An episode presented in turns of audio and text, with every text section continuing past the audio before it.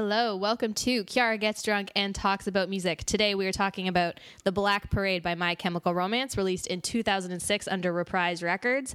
And my guest is Natalie. Hello. Repeat podcast. First repeat podcast, Natalie. I'm famous. You are famous. Welcome back, Nat. Thank you. Obviously, uh, you are most well known for your work on episode one. yeah, you know, that was some of my best work. some of your some of the highlights of your life. But no, you were the first person uh, to come on and actually record and have this uh, make this pod a reality. So thank you for coming and doing that, and thank you for coming back. of course. Excited to be here. Yeah. So we, I mean, if anybody hasn't listened to episode one, you should probably go back and do that because you'll get to hear all about how Natalie and I came to be friends. But um, today we're going to be talking about a pretty big album to both of us, also within the uh, the emo genre. Always within the emo Always genre. within the emo Always. genre. So would you say like when you were growing up, was emo your number one like genre of choice? I think it was my number one genre when I was like in my emo phase for sure. Um, my emo phase was very brief. It was probably when I was like 14, 15. Um, with my purple eyeliner and you know I didn't didn't do the black hair but I did do the purple eyeliner and like the skinny jeans and Did you have like Converse. Vans? Did you write on your Vans? Oh, obviously, yeah, of course. yeah. You- Or But you my- wrote them on your Converse or something, like the Yeah, white yeah. part of the Converse. Yeah. But my mom would never buy me like the coolest Vans. I'd always get like the off, kind of like off-brand ones that you'd get at like Winners, like the ones that like they were like the popular black and white ones. They were like brown and blue, and I was like, uh, I just want the cool stuff, mom. Mom, just let me be who I am.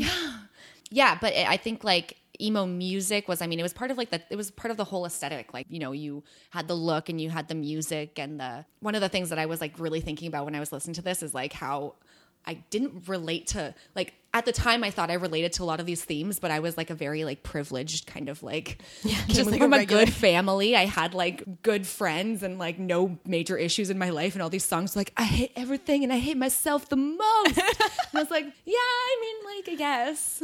I mean, I guess I can hate myself. guess. yeah, I kind of I'm similar similar to you. Like I um and we talked a little bit about this in episode 1. So I apologize for listeners who might find this conversation redundant, but I do think it needs to be said. I never really showed that part of myself when I was a kid. Like the part of me that really loved emo, particularly with My Chemical Romance, which was like probably one of the most emo bands of, of all time. Like mm-hmm. they they started this like emo revolution. Mm-hmm. And we talked about last time too, like the Fall Out Boy record from Under the Cork Tree that we talked about was 2005. This record came out in 2006. It was in and around that time where like emo was everywhere, but I don't know if mm-hmm. it was necessarily like considered cool. Yeah, well, I think an extent. I mean, the people who were listening to Outcast or Outcast, what? Outcast. People who are listening to emo were like the outcasts. Like Yes. I don't, I wasn't cool in high school. Like I was, I was one of the like the weird kids because I had weird hair and purple eyeliner. So I think it was like, I mean, the whole idea of emo was like being an outcast and being kind of the one of the weird ones and hating yourself, I guess. So Yeah. And just posting a lot of like selfies of you with like your digital camera in the mirror. yeah, with the high flash. With the high flash so that it was like a bulb of light next Yeah. to your So head. you can't even like see my face, but you can see my dark eyeliner. Yeah, see, that's the whole point. That is 100% the whole point. Who did, do you have anybody, any pictures of anybody in your locker? All, literally, all I could think about when you were telling me about your high school experience was I remember like rolling up like grade nine in high school. The person I had in my locker, okay, can you guess who it was? Was I don't know if Pete it- Wentz? No, no, no. I should probably preface it with being like, it's not an emo person, but I feel like it'll just be, Okay, who was it? it was Adam Lambert. Of course it was.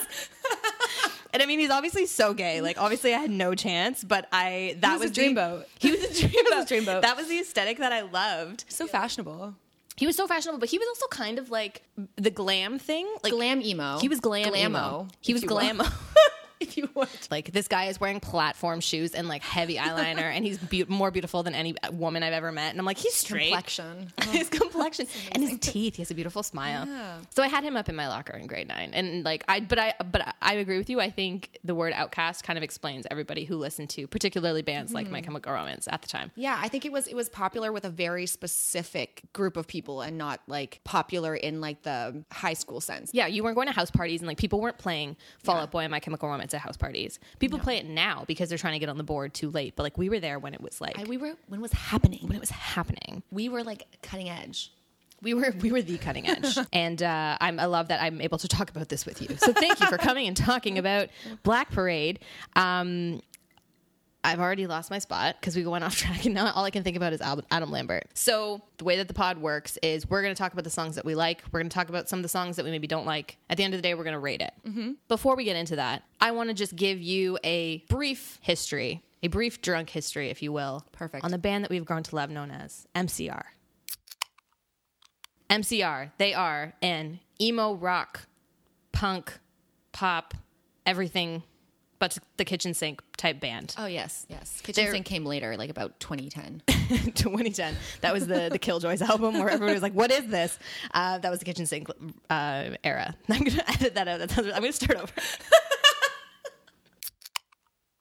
My Chemical Romance. You know what? My Chemical Romance. They're an emo band. Let's call them an emo band. Let's call them what they were. They're from Newark, New Jersey, and they're made up of six members. Their most Really? their most well known lineup is of six members. So the era that we're talking about, the Black Parade era, they had six members. So obviously we've got That makes a parade. Yeah, that's a parade, man. So Gerard Way, obviously, who is our lead singer, our vocalist. Ray Toro, he's the guy with the really, really curly, longish hair. He plays guitar, lead guitar. All the solos are Ray Toro.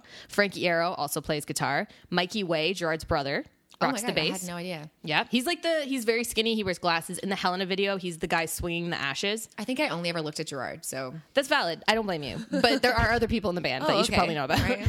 so Mikey Way, uh, Bob Bryar was on drums at this time, and then James Dewees uh, rocked the keys. So this band they formed together in 2001, and they released their first indie record, which is called "I Brought You My Bullets, You Brought Me Your Love," which came out in 2002, which I've actually never heard. no, yeah, I'm like trying to like look at my Spotify like list of all these albums, and I don't even remember seeing that one. So Then they got signed to Reprise Records, and they released their first studio album, which is Three Cheers for Sweet Revenge, which came out in 2004. Singles here were Helena, I'm Not Okay, I Promise, and The Ghost of You. And all next to those, I just wrote, "Damn." my favorite is every single time we're hungover, we just send each other the gif of "I'm not okay." I'm not okay. I promise.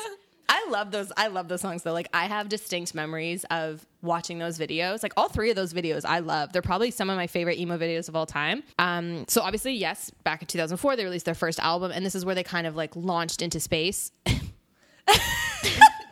Did they? I don't remember that. Was that big news when they launched? Why is this happening? space? I've had two of these fucking drinks.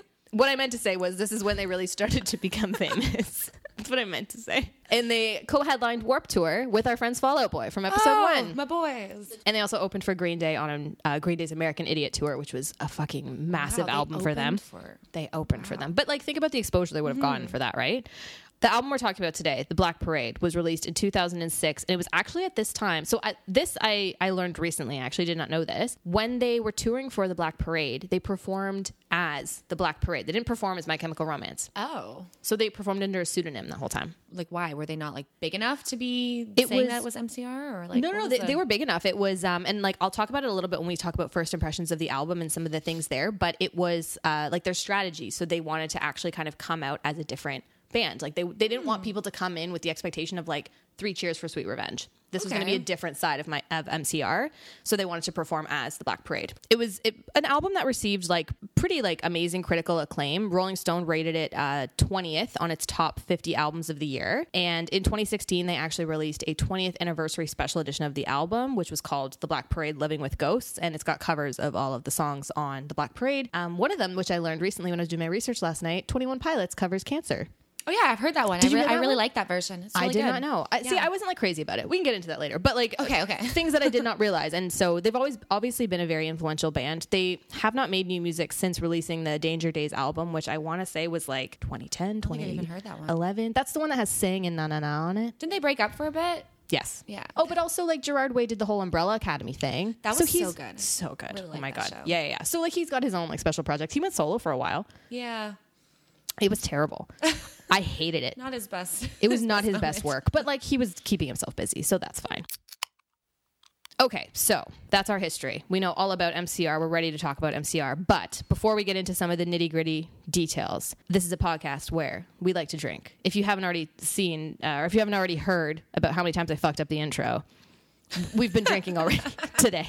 Been doing a little bit of day drinking and paying homage to the hidden bonus track on the Black Parade called sneaky. Blood. So sneaky. We decided that we're going to make something called Bloody Margaritas today because neither of us, I don't think either of us like Bloody Marys.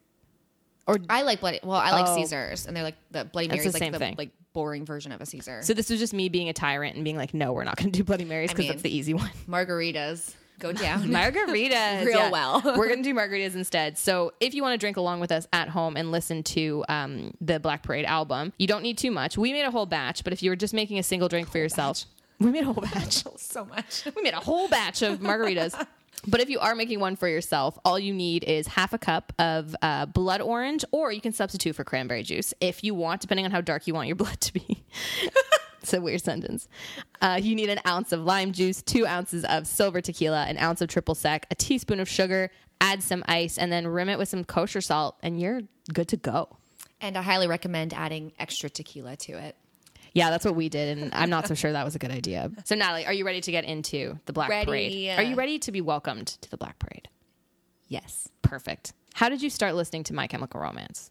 I think it was just it came with the whole emo thing. Like you can't say you're an emo kid in high school and not be listening to MCR. I think at this point I'd migrated from like a small MP3 player to an iPod. We did hear about your iPod MP3 video. player that held like 30 songs. 23. Oh, 23 songs. 23 songs, I yeah. apologize. Um, and now That was on episode one if you want to go back and listen. no, now I'm on a full iPod video. Oh, you had the video, girl. iPod video. Yeah, I was, you know, big deal. Yeah, and I, I don't remember like I think I just I had a lot of like emo friends who kind of influenced me to live that that emo life. Did you say dat? That emo life, though. Rar. oh my god, meow rar.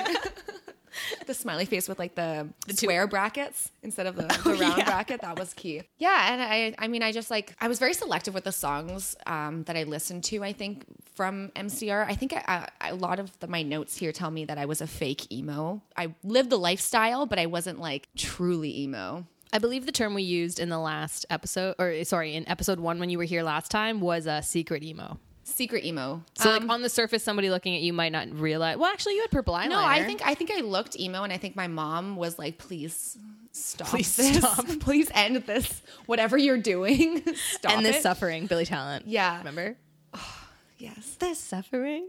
Isn't that what? Isn't that the song, right? Yeah, yeah. yeah, okay. yeah, yeah, Just making sure. Yeah, so I think I, I looked emo, wasn't like depressed. I wasn't. I was just very much like myself, and so I think a lot of the songs in here, like I, I'm listening back to them, and I'm like, I didn't, I can't.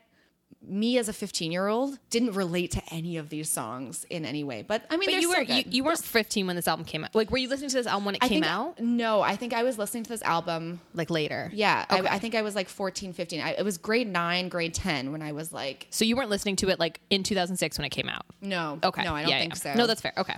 I like was definitely like as I mentioned in episode 1, I was a secret emo kid. So I didn't really like if you were looking at me, I think as a as a this record came out in in 2006, so I was 12. Um I don't think you would look at 12 year old me and think, oh, she's like an emo kid. She's into it. It was more like behind closed doors, like, this is the music that I enjoyed listening to. And I was definitely listening to it like in 2006. I would say probably 2006, 2007. Elementary school, I was into it. I remember watching the Black Parade music video for like the first time. I, I had liked My Chemical Romance up until then because obviously they come out with like Helena and I'm Not Okay, and I really like those videos too. But there was something so different about the Black Parade music video, and maybe it was just that Jerry had blonde hair and he wasn't. liked, a- I liked him as a blonde. I liked him as a blonde too. I was fan. like, I was like kind of into I it. mean, I'm blonde, so like get along really you well. get along like super well. Um, I just felt like it was very powerful, and it wasn't. It was kind of like th- this album means a lot to me because it, it was the first time I realized like how music can like make you feel. Even listening to something like "I'm Not Okay" is kind of like a funny, like especially if you watch the video, it's kind of like a funny, like more jokier type song mm-hmm. even though like the subject matter is a little bit dark. This album's pretty dark and i think i was able to kind of see even as like a young kid like oh my god this is what this is what music can do to people. Like the way that i'm feeling this is how mcr intended it and this is how they're trying to make me feel. And my deep well not it's not a deep dark secret but my my secret shame about this is i always imagined that one day i would be performing the Black Parade uh, as like a tribute, like doing a Black Parade tribute to My Oh. Chemical Romance. Like if My Chemical Romance was ever inducted into like the Rock and Roll Hall of Fame or they got the Kennedy Center honor, it would be me performing the album back to front for My. Chemical Romance. That's how I pictured it. I, in my room, I would be like singing it into my mirror, like super aggressively. Like I wanted, I wanted the outfits. Like I wanted all the like army, like, the, with, military. the buttons and Yeah. the, the parade looking thing. Exactly. I wanted that aesthetic and I, I wanted to be able to like sing it to them because it was a record that like made it, it meant a lot to me. Um, and I think I can respect too the fact that this was such a reinvention for them as well. Mm-hmm. And like we talked about a little bit, like them performing under their pseudonym, that doesn't happen to bands that often. Um, I think if you look back in like music history, and you could almost compare it to somebody like David Bowie, where every time David Bowie came out with a new record, he came out as somebody new. So I got those kind of vibes from that. And then just on a more like surface note, I really fucking loved Gerard Way. I really loved him. Something about him. There was something about him, Something about him. and He's the guy like, liner man, hates like, himself so much, and you're just like, and I'm like, but I can save him. like me personally, me. Choose with me. my like singing to him, Yeah, I was like, I always imagined that like when I was doing these like performances for Black, like for my like how you use your arms every time you Like performances. performances. um, I always imagined Gerard Way would be like, wow, like she is so talented and like she gets I me. know. Yeah, and I'd be like, know. yeah, Jerry, And then you make out really hard. we make You out. French, you French hard. You French Jesus. The last thing I did want to mention about this record though is that I felt like it's a record with many levels. Mm-hmm. There's definitely many different types of songs here. You've got like more operatic portions. There's like sad jams. There's like fast jams. There's like rhapsodies. in emo ballads we were talking the about. emo ballads that were missing from from under the cork tree. So Fall Out Boy, listen up, Patrick, Emo if you're out there, Patrick Stump, Patrick, my stump boy. My stump boy. if you're listening, like this is what you were missing the whole time. This album's just good. Like I, I'm just excited to talk about it with you today. You know, Yeah, I I had very conflicting feelings when I was listening to this again for the ouch for the first time after coming like after not listening to this album for so long. Yeah. I don't know. I just I couldn't connect with so many of the songs. It was a very like interesting feeling because I was also listening to this like in a Starbucks and I had they were playing other music so I was listening to it like very loudly and it was like a lot and I was like okay okay okay okay this is a lot right now for me it's very loud and it's very angry and but when I was listening to it again today when it was like a bright sunny day I don't know it had a totally different vibe to it because I was like oh this is kind of like I'm feeling it now but yeah. I think I think Anyway. that goes back though. It's like it does work on diff- many different levels for yeah, sure. Yeah, So I think it's it's very much like this kind of music depends on like what you're doing, your mood, who you're listening to it with. totally fair. Yeah. Um, and it has a lot of the weight that it carries is a lot of how how important it was to you back in the day versus like how what it is now. So Right. Well, so I know before you and I started recording, I was asking you if you had done any, if you had researched anything about like what the theme of the album was. But what I found interesting was it's actually based around a whole theme of this character called the patient. So there's this character, the patient, who has cancer, who is sick. Oh. And the whole album centers around this character, and every song relates back to something in his life or an experience he's going through, whether it's um, him looking back on something in his life or an experience he's he's having, like when he actually is sick, conversations he's having with people, um, and then there is a point in the album where he actually dies, and that kind of experience as well. So the whole thing is written like a rock opera. Oh. Never knew any of that before. Interesting. Yeah, and there are all these different characters. You can go in like, man, if anybody has some extra time today, so I highly deep. recommend you going into the Wikipedia page on Black Al- the Black Album. What's this called? Black Parade. Going into the Black Parade Wikipedia and and reading the story about it because I was I was like, oh shit, like I, it it packed more of a um More of a punch. yeah because I was like they really There's they were a lot more to it. yeah and they were so intentional. Um, Interesting. And there's a part of me where I'm like.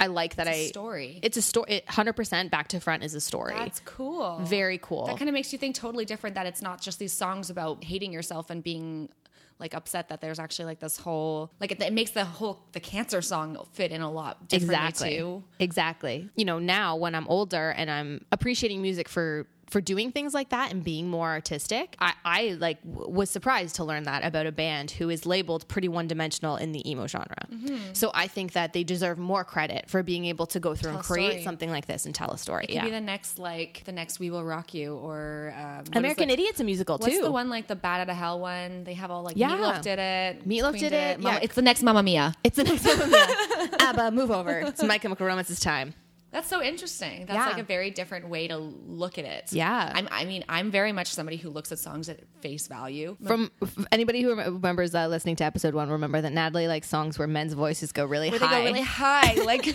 like all American rejects. who never sing Who high. never sing high ever. Okay, I've been thinking about that, and it was Marianas Trench who I was thinking about. Oh, but you said All American Yeah, Rejects. they're the ones whose voices always go like His a chick when voice- he's like, ooh, Josh Ramsay.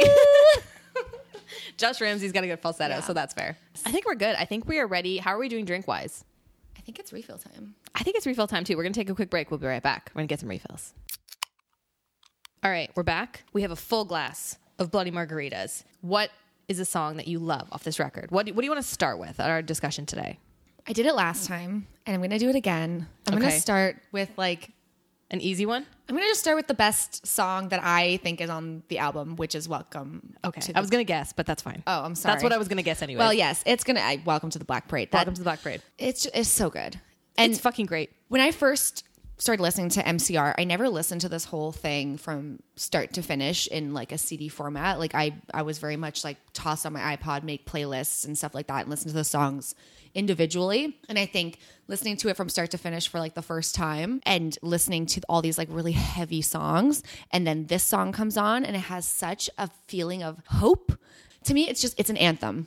The song is like Totally. it is like there there's very few songs in this world that I think are anthems because there and there should be more of them. Same as there should be more emo ballads, there should be more anthems. And this one it just it was so good. Like you can everyone knows it. Everyone sings it loudly and when you first hear those notes like go doon doon doon doon. Yeah, it's so good. You can't not like that song. Like that this was one of the breakout emo songs.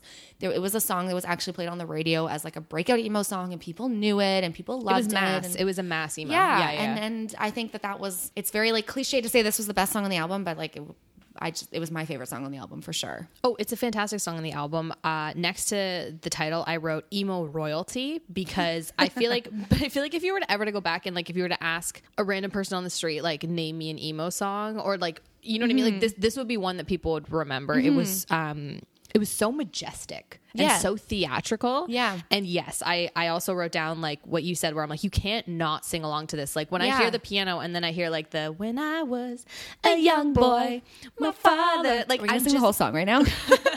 that's what like I, I hear it and I can't not sing if it comes on in my car, if it comes on, I'm just like in the kitchen, if I'm cleaning, if I'm like at the gym, like I'm I'm inclined to just start belting this out. I can't not do This- that. Yeah, this is one of those songs like I still listen to it when it comes on. Like I won't skip it. Like this is like a good. It's a good song. And again, like the whole anthem. Like when I think of anthem songs, I think of um like like fun. We are young, and Yeah. like I think of Meatloaf, obviously. And I would do anything for love. Obvious- well, that's more of like a ballad, but like I also. But it's kind of an anthem. yeah, and then you think of the anthem, "Good Charlotte." Of course. I mean, this like, is that the was gonna be my for next all your hands up. Yeah, yeah. I want to be just like you.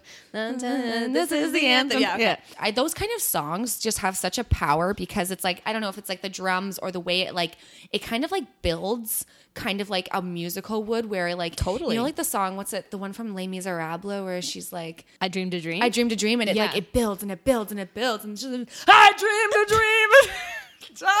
that is kind of what it's like. That's what it feels like, and th- those anthems where like when it when it gets to that point, you get like the goosebumps, and you get like so excited about it, and you want to like sing it, and yeah, I got major That's why this song's so good. This song is so great. I got I- goosebumps talking about it. Yeah, like, give me my actually-. so exciting. I can't confirm for the podcast listeners. Can't confirm that Natalie has goosebumps. Anytime I listen to this song, I have a very specific memory. 2006, um, My Chemical Romance was at Much Music headquarters in Toronto. Obviously. Much Music used to do this special, and it was live at Much with a band. So there was like live at Much with My Chemical Romance. They did it with All American Rejects, and they would just come for an hour and they would like talk to the band, and the band would perform like songs, whatever. And I remember I made my parents tape it like on a cassette. I was like, I cannot miss this please tape it. I must see this. And I have a very specific memory. I don't know why this has stuck with me. I have a very specific memory of Devon Soltendieck, who was a VJ with Much Music at the time. Which one was Devin? He had blonde um, emo blonde slice. hair. Yeah, yeah, okay. So he was like introducing. He was walking through the crowd, being like, "My Chemical Romance is here. Like, we're gonna hear some songs from the album. We're gonna talk to him a little bit." And then he goes, "But first, I need to welcome you to the Black Parade." And it goes inside the studio, and then My Chemical Romance is there, and then it's it's Ray who plays it, but he does the like doon doon doon. I had that specific memory. And so when I was listening last night, I'm like, I wonder if I can find this video somewhere. Oh my god, did you find it? Girl, it's on YouTube. Obviously that exact memory, exact. I shit you not. If you were to go and YouTube it and YouTube live at much My Chemical Romance, you can find exactly what I'm talking about, and the events play out exactly like I just said. like it was stuck in my memory for forever. It, it actually changed me. Like it, it makes me feel so many things. The beginning part, obviously, where he's like, when I was a young boy, like my father took me into the city to see a brings to the marching next band. level and- Brings it to the next level. There's like this whole father son dynamic story. But then again, after I did my research and I learned about like him as a patient, thinking about the lyrics then where he says like, "And when you're dead and gone, believe me, your memory will carry on." That's such a powerful statement. That's that's the main pi- part of the song, right? Is like no matter who you've lost, like it's all about this. This song isn't sad; it's a celebration song. Like it's it's a parade. A parade is supposed to be fun. So I'm like, when you join the Black Parade, parade. it's a sad parade, but like joining like a the- happy sad parade. yeah, like it's an emo parade, if you will. Feelings parade. A feelings parade. They use the black parade as like a metaphor for when you die. Like that's where you're going. Is you're going to this hmm. parade, right? So. Uh, The way I interpreted it was like I'm like it's a wake. Like yes, obviously like it's a devastating experience to have to go through that, but you go to the wake because you want to experience like you want to celebrate what their Celebrate, life was. yeah, yeah. And that's what I think this song was about. So that performance and that um the song in general just like I just it honestly I highlighted it. I'm like I'm like it makes me feel. It makes me feel. It's so different when you think about it from like the context of like when I was listening to it, it's very like a hopeful song, and it's so like you know we're carrying on, we we're like trucking forward, we're a parade, like no one's gonna stop us, everything clears the way, parade kind of thing. But then when you put into the context of like what it actually was about, about the whole patient and all this stuff, it's a very different, totally different. I mean, it's still the kind of like hopeful and kind of like the celeb. Ouch. Wow, you keep hitting I your know. hands. I'm, I'm a hand talker. Like, it's like a celebration of life versus like a It's totally a celebration. yeah, which I mean, which I think is like the best way to do things. and they're just saying like, I'm not going to forget you when you're gone. I'm going to celebrate you, and that's I think very powerful. I I love this. Re- that's a good, big, huge record. So thank you for bringing that one up first. It's a good way, good, Good way to start shit off. Yeah. So uh, I'm going to go next. One of the ones I want to Tell me, tell me which one you like. I like a lot of them. I'm going to start with Dead. Ah, I like that one. Dead exclamation point. La, la, la, la, Yeah, dude. La, la, la, la, Honestly, dude, the the bridge, that la la la la la So part, is wrote that in my notes. yeah. I wrote that down. I wrote la la la la. We wrote the same thing. Wow. I, I really like this wow, one. wow. Um, I mean, right off the bat, I like that. So they start it with the song "The End," which for me Mm-hmm. is more of a neutral song, interlude. but it's like an interlude. Ent- it's an interlude. But uh, we've talked a lot about interludes on this podcast. You're probably sick of me talking about it. This was a good use of an interlude song. it was it was a longer. Yeah, like, 'cause and, the and like how it flowed right into it. That's what I mean. I never heard that before.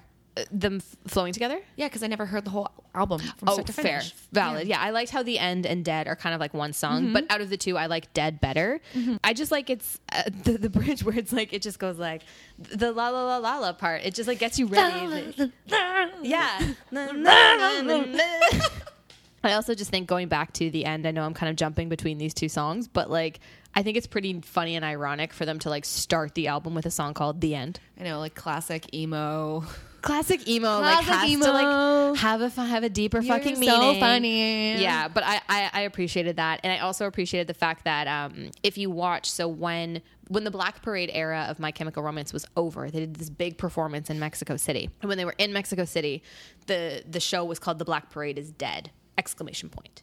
So that was like them tying back, I think, to this, where they're like, okay, now the Black Parade part of My Chemical Romance is over. Now it's like the Danger Days, something Killjoys, whatever. We're gonna do that now. So they kind of just like again, they they like, like ending, like, recognized it. the- Yeah, they appreciated it. They recognized it. Like, thank you for coming. But now we're moving on to like something else. Which I'm like, you know what? That takes a lot of guts because this was a very successful record, and they could have easily have gone on with this kind of rock opera. Theme, yeah. And they were like, no, we're gonna try something else. Didn't work out as much, but they tried. So I have respect for that. I feel like Gerard's gonna like end up now that he's like gonna finish his comic book era. He's gonna go into the rock opera. Oh, I, would go see it. I would 100% go buy see it. tickets for this. I would pay so much money. Um, so Dead was one of the first ones that I loved for sure. What's another one that you loved? Okay, so the other one that I really love is um, one after the other. Welcome to the Black Parade. Then I don't love you. Girl, big song. I literally just wrote ugh. That was my comment on it. we have we have spent have too much same time together. oh my god. Girl, this is a sad jam. This is the emo ballad. This is what you were Emo missing. Ballad. This is what you were missing from from under the cork yes, tree. Yes. It's so good. It's it's kind of done in like not a super sad way. Like the song is kind of it sounds kind of sad, but it also kind of sounds kind of uplifting because you're like you're in this relationship and you're you know you're it's hard because you've been with this person for so long, and then you start to recognize you're like oh I just I don't love you like I did yesterday, but like I still appreciate you as like a person. And I mean this is what I got out of it. It might be kind of something totally different, but like it's hard because you appreciate that person and you like this person, and you want to spend time with this person, but you just don't love them the same way. And once you stop loving someone in that same way, you can't go back to being friends and you can't go back and so that suddenly like you're cutting that person out of your life and like it's it's to me that's such like a sad idea that like you just fall out of love with somebody cuz like you've been with them and they've been such a big part of your life and then suddenly they're just like not. See, it's interesting because I kind of interpreted it in a little bit of a different way. I see where you're coming from, the relationship and falling out of love. I think that that happens in, in a way that that's almost sadder than like when something when something like really detrimental happens in a relationship and it like automatically just cuts off and it's over. Mm-hmm. It's sadder to fall out of love. Like that's heartbreaking when you've spent so Mm-hmm. much time with somebody and then all of a sudden you're like, And you can't even be friends. Yeah. Like you, you just you're like I th- I I see you as a friend but we can't be friends because there's too much like Yeah. history or whatever. The way I kind of interpreted it was it's easier to hear like as much as you might like love somebody so much, it would be easier for them to just straight up be like, "No, you know what?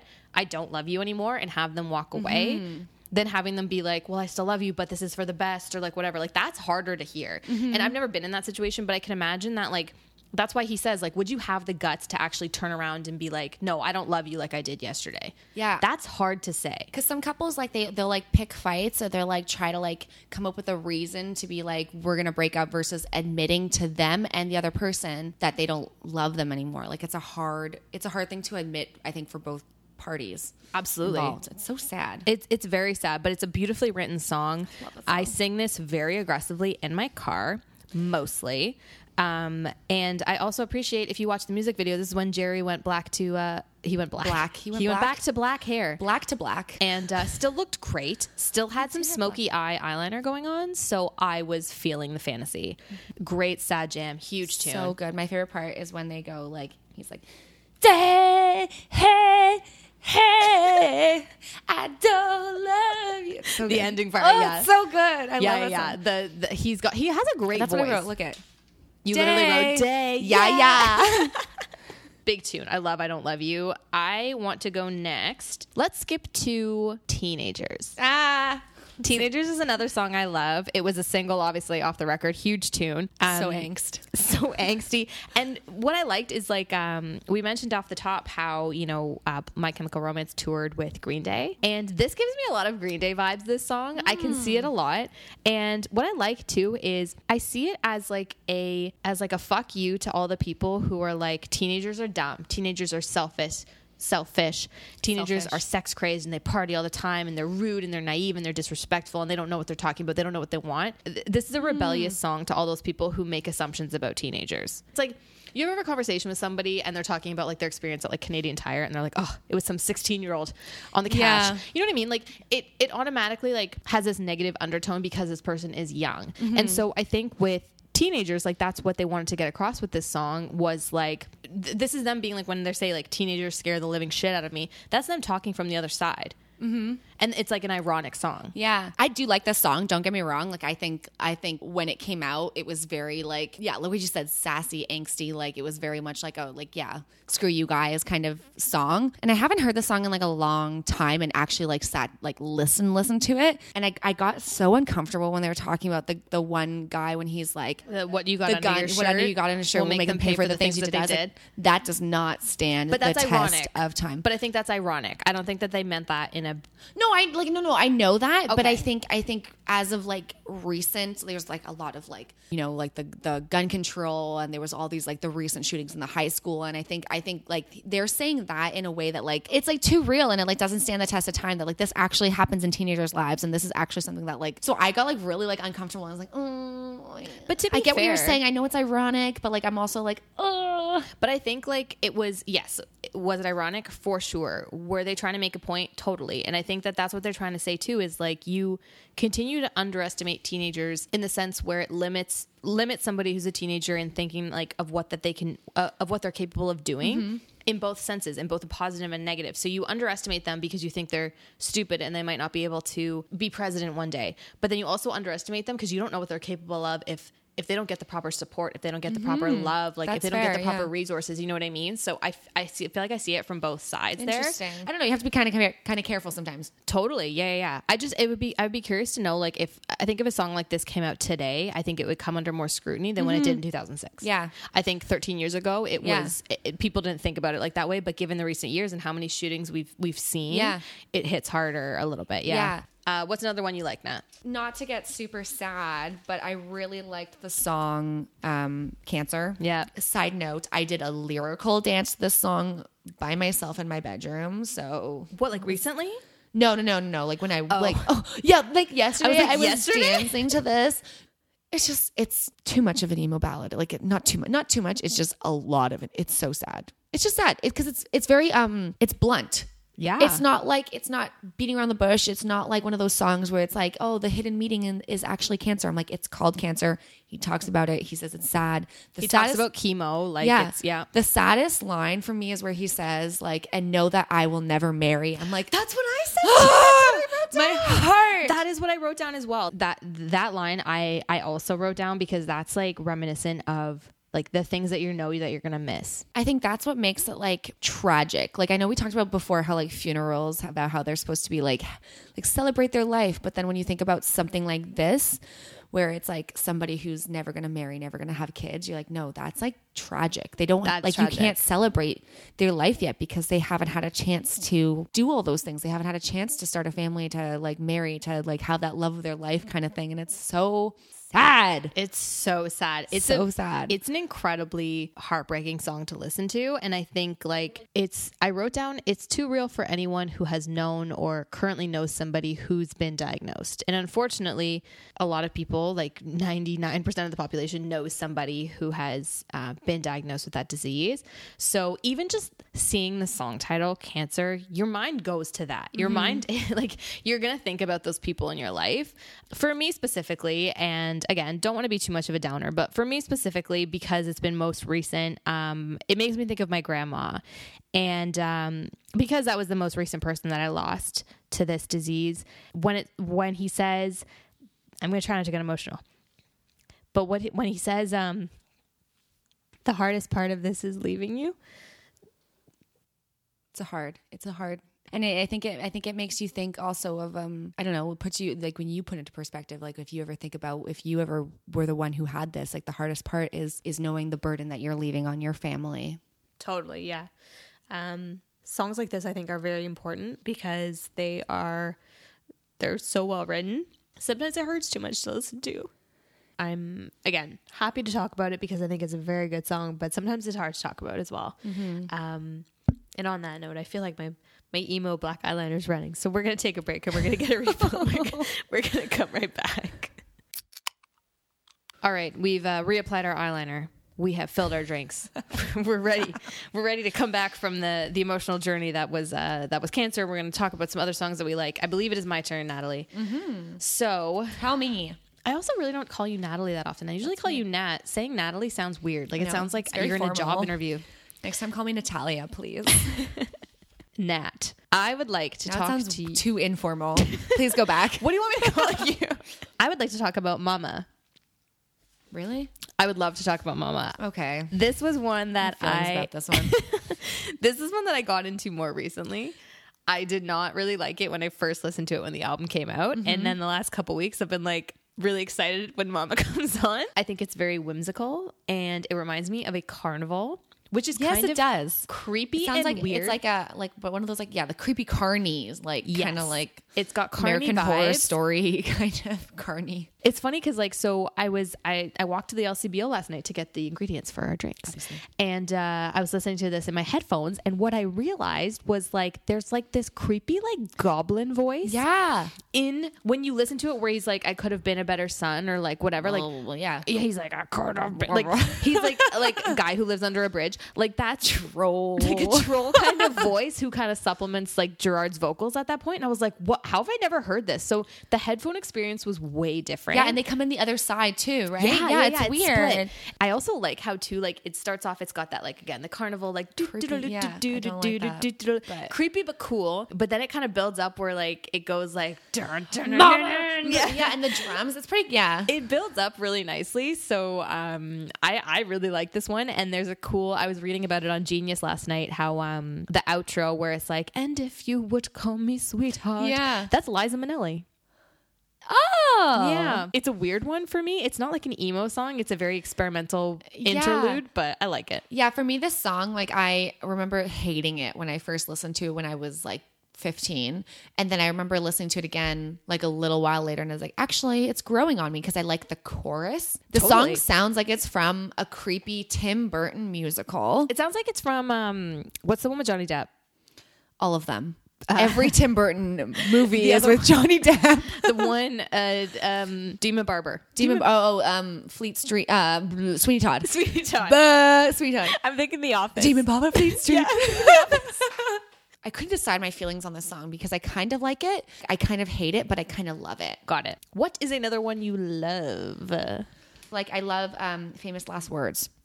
Girl, that is my favorite song on the record. Oh yeah. I'm so excited you brought that one. I up. also did another lyrical dance to that one, but that's another story. Beautiful. Anyways, I like it because it just sounds it's it's very different sounding, and I like the juxtaposition between the heaviness of the verses and the kind of more like lightness of the chorus. Again, it has that whole like hopeful feel to it. Totally. And again, when you put it into the context of this like patient, this is the last. I think this is the last song on the album. this is the last official song. on the official song. Yeah. Um, it's a more hopeful. It's like he's kind of like more more like accepting that his fate and it's happening. And I I, I just like I like the I just like the way it sounds. Really, to be honest. I'm with you. This was uh, as part of my one woman show tributing to MCR when they get their big awards. This would be the song that I would look forward to singing the most for sure. But I love the part too where he's like, I think it's in the bridge where he's like, um, and I see you lying next to me with words I thought I'd never speak. Like So good. awake And and unafraid. I, I just, I, yeah. Or Or dead. dead. Yeah. You had to I- finish it. You had to finish it. I, I really love it. I think it- literally, I wrote that. Love the bridge. love the bridge. we love a good bridge. and when it like builds and builds and builds and builds and builds, it's one of those songs that I listen to and I'm just like, yes. it's almost like don't be a, don't be sad for me. Don't cry for me, Argentina. You know that song? Yeah. Oh, I'm just making sure. You looked at me like you didn't know what that I was like. You don't. I just didn't know where you were going with this. I was like, So I was going to talk about a different one, but given that we talked about famous last words, I have to talk about blood because it bleeds right in. So oh, if does you it bleed right in? Okay, sorry. Does it bleed right in?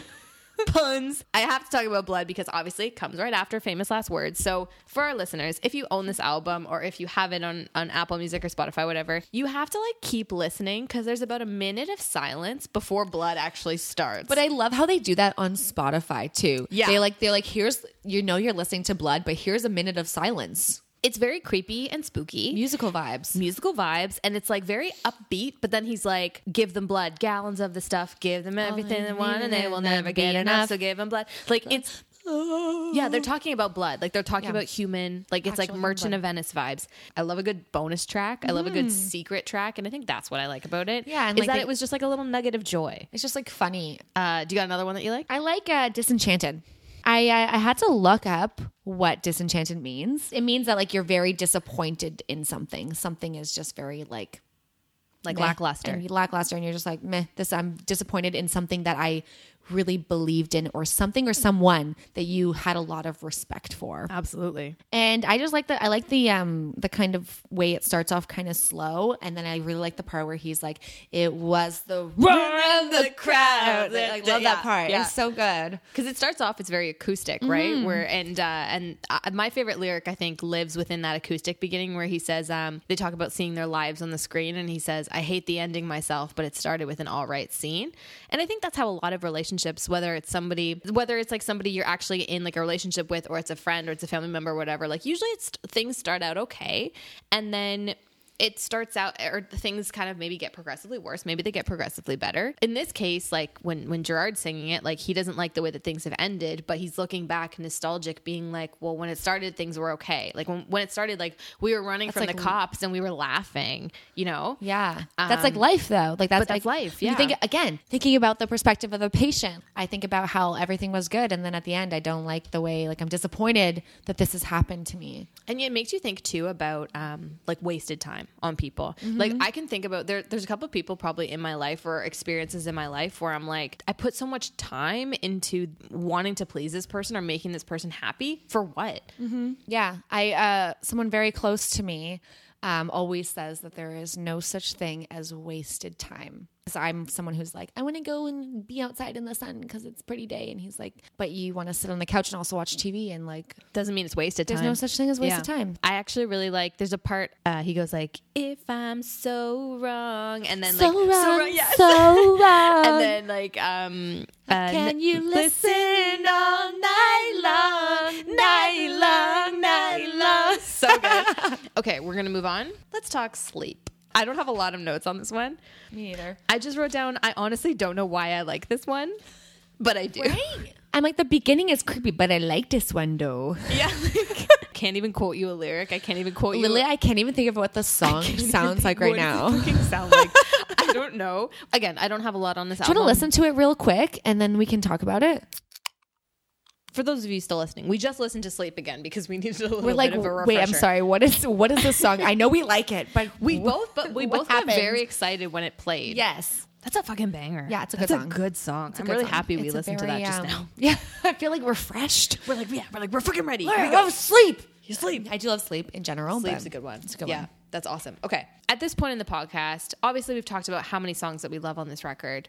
Let's go into maybe some of the songs that we skip when we listen to this Mm-hmm. record. So, Nat, what's one that you maybe don't love? This is how I disappear. I've heard it a couple times now. Oh, it's usually a skippable one. Like I've always skipped it. But I listened to it today and I'm like, oh, it's, it's not so bad. I don't know. I just, I just didn't. It's too like aggressively emo. Like it's very like yelly and it's a lot of like the the guitar is very like and it, like the, there's no um uh highs and lows in the song. It's a very like straight straightforward song and there's not a lot of like movement in it. And I again, I like songs at face value. I like it when they have levels in them and this one just didn't have it. For me, This Is How I Disappear was kind of a neutral one. And I think in this instance, I think the reason why it's maybe a neutral song versus a song that I don't like so much is because it's got that hardcore element, which I actually appreciated. So the part where he yells, like, so I can't hurt you anymore. Like, I, I actually really like that part. I don't hate it. I don't hate it. Is it going to be my favorite? No. For me, okay, so Tell me which one you hate because they all look highlighted in your notes. I didn't like hate any song except for the one bonus track at the very end called Heaven Help Us, which for me just wasn't memorable.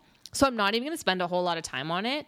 Like for me, it's going to be a toss up between House of Wolves and The Sharpest Lives in terms of song that I, songs that I maybe skip. The Sharpest Lives, to me, when you put How I Disappear and Sharpest Lives right after, Yeah. they sound so similar. I didn't like they sounded like very classic emo song. Very classic like I don't have a lot of like depth. I'm just yelling and I hate everything and I'm upset and here's my guitar. But it, I wrote down this was definitely lyrics that I would have put in my uh, MSN name. Oh, yeah. so like a light to burn all the empires, so bright the sun is ashamed to see and be in love with all of these vampires. what is it? What is it? For me, I'm What like, if you're mean? running with the vampires and if you're if you're burning down empires and you're whatever, it's like you're wreaking havoc. That's what I think it mm. is. I think it's about like uh, if we if we want to swing back to the teenager vibe, you're wreaking havoc and you're just causing problems left, right, and center. Again, not my favorite song on the record. It was kind of like it was between like a, a Switzerland neutral and between a hate. I I think it's surprising actually. Like I thought that I was gonna have more songs on my list of I'm gonna skip it. In this instance, I have one song I didn't like, fully didn't like, and that was the bonus track. That was not even really on your version Yeah. of the record, anyways. I don't think a lot of people even know Heaven Help Us. Yeah, well, okay. When I was listening to this, listening to this album, I mean, maybe it's because they started with "This Is How I Disappear" and "Sharpest Lives" as some of the first songs. But when I was first listening to this album, I was like, "Whoa." I don't think I'm gonna like this album as much as I remember liking this album. But then when we're talking through it, I'm like, oh, there's actually like some really good songs. And then talking through like the ideas, like the whole concept behind the whole album, Yeah. kind of changes the whole way you think about it. Because I'm like, wow, I don't think I would like I don't think I would listen to this album front to back ever again, but I think I would like. There's a lot of there's good songs in it. I think on that note, Nat, we should probably move over to um, our final thoughts and our rating on the podcast. If you haven't listened to Kiara Gets Drunk and Talks About Music before, you may not know that what we do at the end of the episode is we give this album a rating out of five. So at this point, Nat, I would like you to make your case for My Chemical Romance's The Black Parade. So I'm gonna rate it based off of my initial thoughts before I knew that this was The like story. Before I knew the story and before I knew that this was kind of more of like a musical kind of rock opera kind of thing. When you don't think about it from a patient point of view, when you think about it from like a just Gerard singing his thing and just Jerry. and, like, and he just doesn't like he just hates himself and he's very negative and he's like life is the worst and everything's against me and all this stuff and then when i was listening to the album i was like i do not love this album and and when you're looking at the like the whole the thoughts around it and the, the themes around it like you can appreciate how good it was from like a songwriting perspective and from like a, a listening It was perspective thematic. it was good. Yeah. But I think from like a a relevancy perspective from like the average consumer who would listen to this album, I just I don't think that the the themes of it, each song on an individual level hold up in this day and age because I think in this day and age everyone's very like positivity, you know, like you need to like appreciate everything you have and gratitude and all those things and I personally live my life in that sense that you like you don't want to be sing- listening to songs that make you feel sorry for yourself right. lyrically and thematically and and and story wise i think this song deserves like this album deserves a very high rating but i think in terms of like an average listener rating i think i would only give it a three Okay. That's interesting. What I think I realized about this album that made me feel so positive towards it was the fact that every song had a purpose. There was a reason why every song was on there. Everything that was on there was so calculated and so like strategic. It was like we're going to put the song we're going to put the song in this order because this is the patient but is it different before you listen to it as from the patient perspective versus the but not, patient for me not really every song means a lot to me. Every song i got something out of for the most part even you know this is how i disappear in the sharpest lives like i was like i can see where they're coming from. I get mm-hmm. it. And i think the, the the biggest point that i want to drive home with this before i give them my rate give my rating is like i spent so much time not wanting people to know about what I listened to and what I liked. Like I spent a lot of time hiding the fact that I listened to bands like My Chemical Romance and Taking Back Sunday and Red Jumpsuit Apparatus because I was like it doesn't match with it doesn't match with the surface idea of what I'm presenting to somebody else. I worked too hard to like overcompensate that when I knew that that's deep down who I was. you were super emo I was just super emo and I never let anybody else see that and I wish that my 12-year-old self in 2006 would have would have been confident enough to have let this album take over her life in a way that it's taken over mine now. So, given the fact that I can't pick a song that I really hate aside from the bonus track and the fact that everything was so intentional, I have to give it a 5. So I'm, I'm gonna Whoa. have to. I'm skewing the ratings. that's allowed That's allowed. that's aggressive But I do, I, I do think this was a very important record in the scheme of emo music, in the scheme of rock music, in the scheme of punk music, and um, I'm grateful to have been in to have been born in an era where we can appreciate it. So I, I'm gonna I'm gonna say five true. bloody margaritas out of five bloody margaritas. i like it Yeah, I think I do. i like it well, look, Nat, that brings us to the end of our podcast episode for today. we still have like a full We have a, quite a bit to get through. a full thing of We have a batch. to get through. We have a batch. We have a batch A of margaritas to get through. But I did want to thank you for coming back. Thank you for having me. Okay, let's go drink more margaritas. Okay. Perfect. Yes.